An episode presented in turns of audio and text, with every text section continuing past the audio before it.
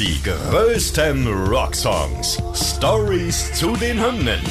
Tragisch, komisch oder kurios. Verrückte und unglaubliche Geschichten hinter den Songs, die ihr so noch nicht kanntet. Ihr hört einen Original-Podcast von Radio Bob, Deutschlands Rockradio. Mit dabei Markus Köbler und Nina Loges. Heute Paranoid von Black Sabbath. Finished with my woman. Cause she couldn't help me with my mind. People think I'm insane because I'm frowning all the time. All day long I think of things, but nothing seems to satisfy. Think I'll lose my mind if I don't find something to pacify. Can you help me? Occupy my brain. Wir fangen bei einer der größten Metal-Bands aller Zeiten direkt mit dem zweiten Album an. Das war nämlich der Durchbruch für Black Sabbath, Paranoid. Ich meine, der Song ist über 50 Jahre alt und wird immer noch rauf und runter gespielt, auch bei Radio Bob. Wie geht sowas? Paranoid war der Titeltrack der zweiten und, äh, kann man sagen, Durchbruchplatte für Black Sabbath. Ne? Der Song war der kürzeste und irgendwie auch total aus Versehen mhm. erfolgreich. Ne? Ja, genau. Eigentlich war das Album ja fast schon im Kasten so.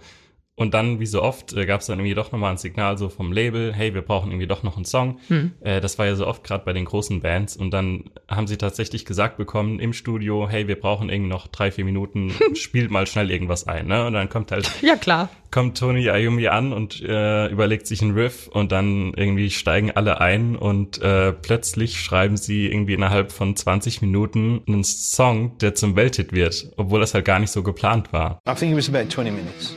20 minutes to cook it up and basically have it ready. We laid the track. Um, ours already had some ideas going on with melodies. The one thing that stands out in my mind with that was Roger Byrne saying to us, look, we need four and a half minutes or four and five minutes. Just go and jam something. We knew we had to fill three or four minutes, and that's that's all we were concerned. We didn't go, oh, we've got to have a single. It was an afterthought paranoid. Schlagzeuger Bill Ward, äh, Ozzy Osbourne selbst und Gieser äh, reden hier auch einfach drüber und sagen, wie easy das für sie war und wie schnell sie es zusammengeballert haben. So richtig lieblos. Vor allem innerhalb von 20 Minuten. Wie wenig Aufwand das einfach war für so ein Welthit. Richtig krass. Im Song selber, den hat ja Gieser Butler geschrieben. Äh, der war ein bisschen depressiv zu der Zeit. Es soll um Depressionen auch gehen.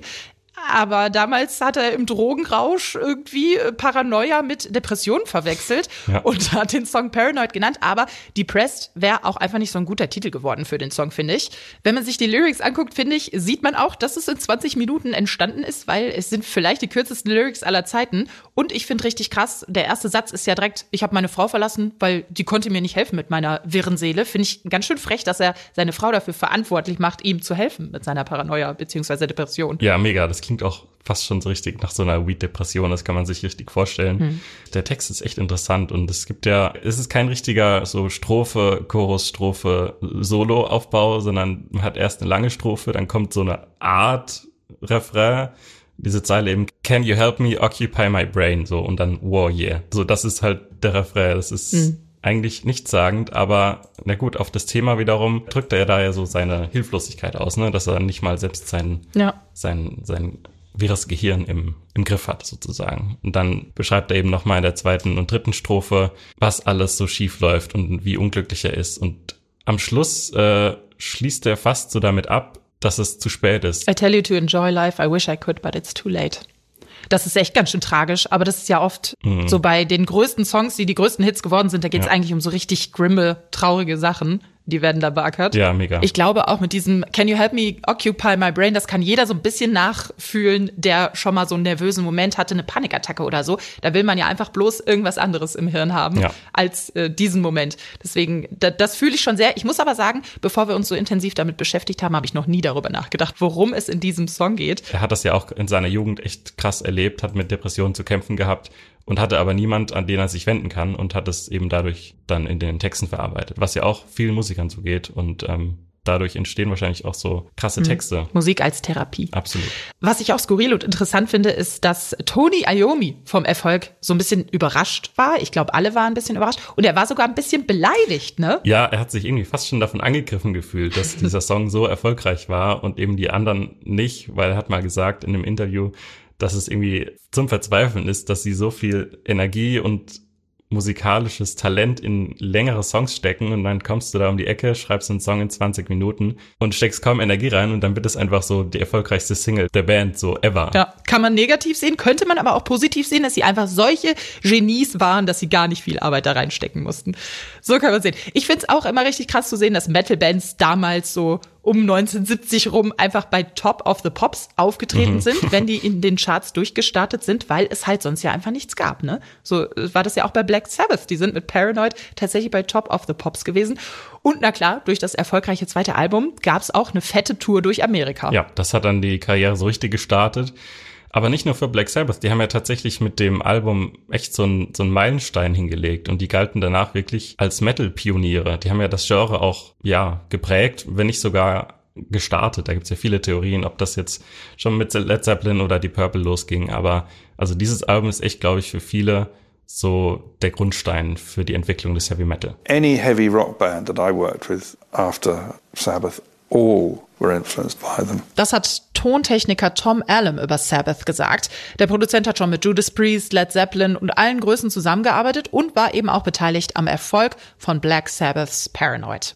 Und wie das dann immer so ist mit so Bands, die so groß sind und alle beeinflussen und durchstarten, da kommen dann auch ganz schnell mal so Plagiatsvorwürfe um die Ecke von vielleicht weniger bekannten und erfolgreichen Bands. Ja, da gab's äh, eine Rockband aus Detroit, die kannte ich tatsächlich vorher auch überhaupt nicht. Mhm. Half-Life heißen die. Die haben den Song geschrieben Get Down. Der wurde ein Jahr vor Paranoid veröffentlicht und klingt tatsächlich wirklich zum Verwechseln ähnlich. Das ist echt krass. Ja, stimmt. Sogar die Lyrics äh, ähneln sich ein bisschen. Hm. Aber ich glaube, da gab es dann ausnahmsweise mal keinen Gerichtsstreit, sondern es haben einfach beide Bands am Ende damit leben können. Aber was ich auch interessant finde, Geezer Butler sagt selbst, dass ihm der Song nicht gefällt, weil er ihn an Communication Breakdown von Led Zeppelin erinnert. Led Zeppelin waren auch riesige Vorbilder von Black Sabbath und weiß nicht, ob sie dann irgendwie unterbewusst beeinflusst waren, aber er ist tatsächlich kein Fan des Songs, weil ihm das selbst so ähnlich klingt zu Led Zeppelin. Der arme Toni. Ich glaube, das passiert aber oft, dass sich äh, irgendwann wiederholt sich und Sachen werden sich doppelt ausgedacht und so. Ich glaube, da ist gar nicht immer so eine böse Absicht dahinter, dass man unbedingt was klauen wollte, sondern das wiederholt sich halt einfach im Laufe der Zeit. Ja. Glaube ich. Vermutlich. Äh, hoffe ich. Aber selbst diese kleinen Plagiatsvorwürfe haben den Erfolg keinen Abbruch getan. Mittlerweile ist der Song schon so Mainstream geworden und mit Black Sabbath verbunden, dass sie ihn sogar, und jetzt haltet euch fest, beim 50-jährigen Thronjubiläum der Queen gespielt haben. Ozzy Osbourne, Tony Iommi waren da und am Schlagzeug einfach Phil Collins. Also so eine Jubiläumsband kriegt, glaube ich, sonst niemand zum 50. weiß ich nicht, Firmenjubiläum. Absolutes Supergroup. Die größten Rocksongs. Stories zu den Hymnen. Ihr wollt mehr davon? Bekommt ihr jederzeit in der MyBob-App und überall, wo es Podcasts gibt. Und die geballte Ladung an Rocksongs gibt's nonstop in den über 40 Rockstreams, in der App und auf radiobob.de. Radio Bob. Deutschlands Rockradio.